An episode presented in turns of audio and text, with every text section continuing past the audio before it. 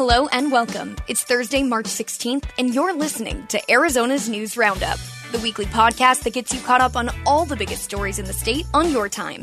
I'm your host, Taylor Kinnerup, managing editor here at KTAR News. On this podcast, we're breaking down all the top stories happening right now to keep you in the loop on all things Arizona. We also look ahead at what's to come to make sure you know what to keep an eye out on until our next episode. This week, I'll tell you all about Hobbs in Oman, the tragic toddler drowning in Scottsdale, plus Arizona's spotlight during March Madness. But first, we're starting with the state of executions in Arizona. So let's go back.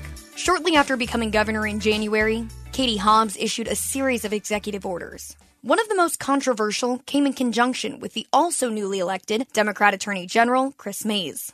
The order was to establish a commissioner to thoroughly review the Arizona Department of Corrections Rehabilitation and Reentry's execution protocols and issue a report with recommendations for improvements. AG Mayes worked in conjunction with the governor's office, saying she would not ask for warrants of execution while the process is being reviewed, meaning, for the time being, executions are effectively on hold in Arizona. However, that didn't stop the state Supreme Court from issuing its most recent warrant of execution on March 2nd. But then, Governor Hobbs said she still had no intention of going forward with the execution. So you'd think that's where the story would end. Well, you're wrong. Now the Maricopa County attorney is getting involved. But before I explain why, let's talk a little bit about the man at the center of this conversation Aaron Gunches. Gunches was sentenced to death in 2008 for the 2004 killing of his girlfriend's ex husband, Ted Price. As some in our newsroom have noted, that description sells the story short. When I first heard it, it didn't really seem like a typical death penalty case. The story is more brutal than meets the eye, and if you don't want to hear those details, fast forward about 20 seconds. Gunches dragged Price into the desert not far from the Mesa city limits and shot him execution style multiple times, including in the chest and the back of the head. It took roughly 50 police officers to eventually arrest Gunches. So, this case really rocked the valley, and it took four years to eventually convict Gunches. To add to some of this backstory, Gunches actually sent a letter late last year to then AG Mark Brnovich calling for him to order the execution. And that's the order that the Supreme Court filled earlier this month. Then, late last week, Ted Price's sister actually wrote to the state Supreme Court begging for them to make Katie Hobbs carry out the execution. Which is why this week, Maricopa County Attorney Rachel Mitchell filed an amicus curiae brief, also known as a friend of the court brief, in support of Price's sister. Mitchell joined KTAR's Gaydos and Chad show as well as the Mike Broomhead show to discuss her reason behind the amicus brief, especially considering the death sentence for Gunches came from her office. She told the Gaydos and Chad show that legally, this was the only way. The bottom line in this situation is that a warrant of execution has been issued by the Arizona Supreme Court. Uh, this individual has exhausted his appeals, uh, both federally and in the state, and the law requires that the execution be carried out.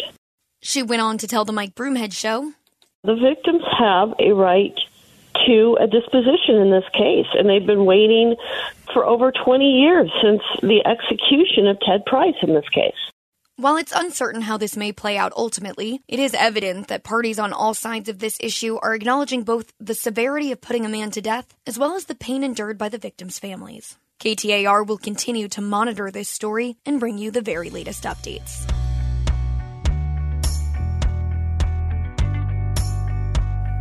And what's interesting about our top story is that this all came to a boil this week while Governor Hobbs was out of the country. This week, Hobbs was in the Middle East to take part in a signing ceremony for a partnership between the Arizona National Guard and the Sultanate of Oman.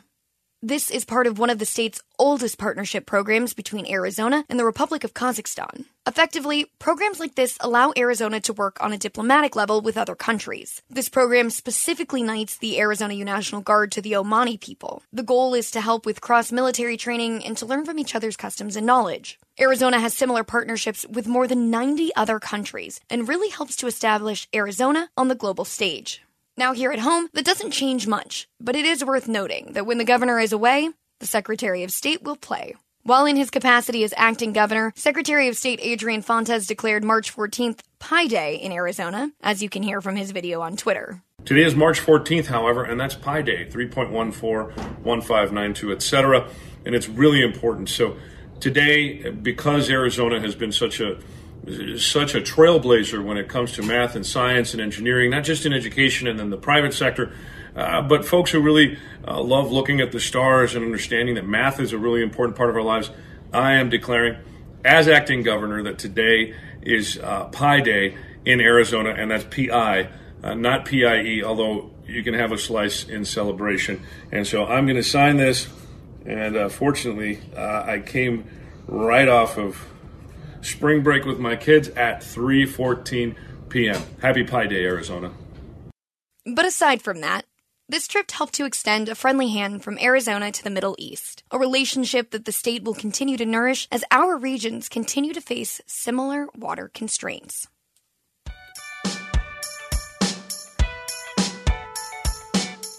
And speaking of water, despite our continued chilly weather, the state received a chilling reminder this week about water safety. A toddler was pulled from a Scottsdale swimming pool on Monday and later died at the hospital. The Scottsdale Fire Department told KTAR the two year old boy was found in a neighbor's pool near 70th Street and Virginia Avenue.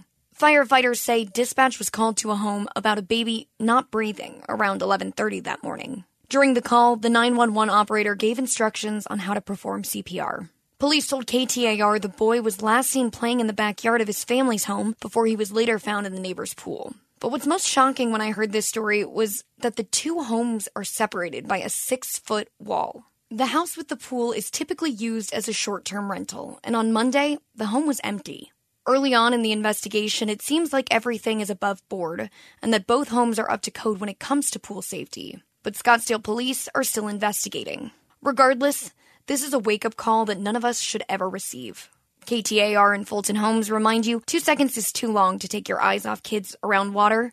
So please consider a pool fence, get your kids swim lessons, get yourself swim lessons, and honestly, hop online and get CPR certified. It doesn't take much time at all, and it could genuinely save a life. And as it seems to be the theme of the year, sports continue to dominate the conversation in Arizona news. Grab your dancing shoes, folks. Arizona teams are headed to the big dance. If you're a college basketball fan, you likely live for March. And maybe if you're like me, you like the idea of busting brackets, even if you don't really care who wins. That's right, it's March Madness, and three, that's right, three Arizona teams have made it to the tourney. Arizona State, the University of Arizona, and Grand Canyon University are all in the bracket. Northern Arizona University even had a shot, falling just short to Montana State in the Big Sky tournament. This is the first time in state history that three teams have made it to the tournament. ASU played last night against fellow 11 seed Nevada. This was the toss up game to see who would go on to play 6 seed for the West TCU. And the Devils won with a commanding 98 to 73. Now ASU plays TCU on Friday night in Denver. If they beat TCU, they advance to the round of 32 for the first time since the 2008-09 season, when James Harden was still on the team. GCU's making just their second NCAA tournament appearance ever Friday against Gonzaga, and they'd actually play ASU Sunday if both teams win Friday. U of A plays Princeton this Thursday afternoon at 1 in Sacramento. And a shout out to Luke Lipinski at Arizona Sports, the local sports leader, for helping me to decipher all of this madness. For the latest on the teams and the tournament, you can always head to arizonasports.com. So that's it. You're all caught up for this week, the week of Monday, March 13th. But what's ahead? Here's what you should keep an eye out on until we meet again.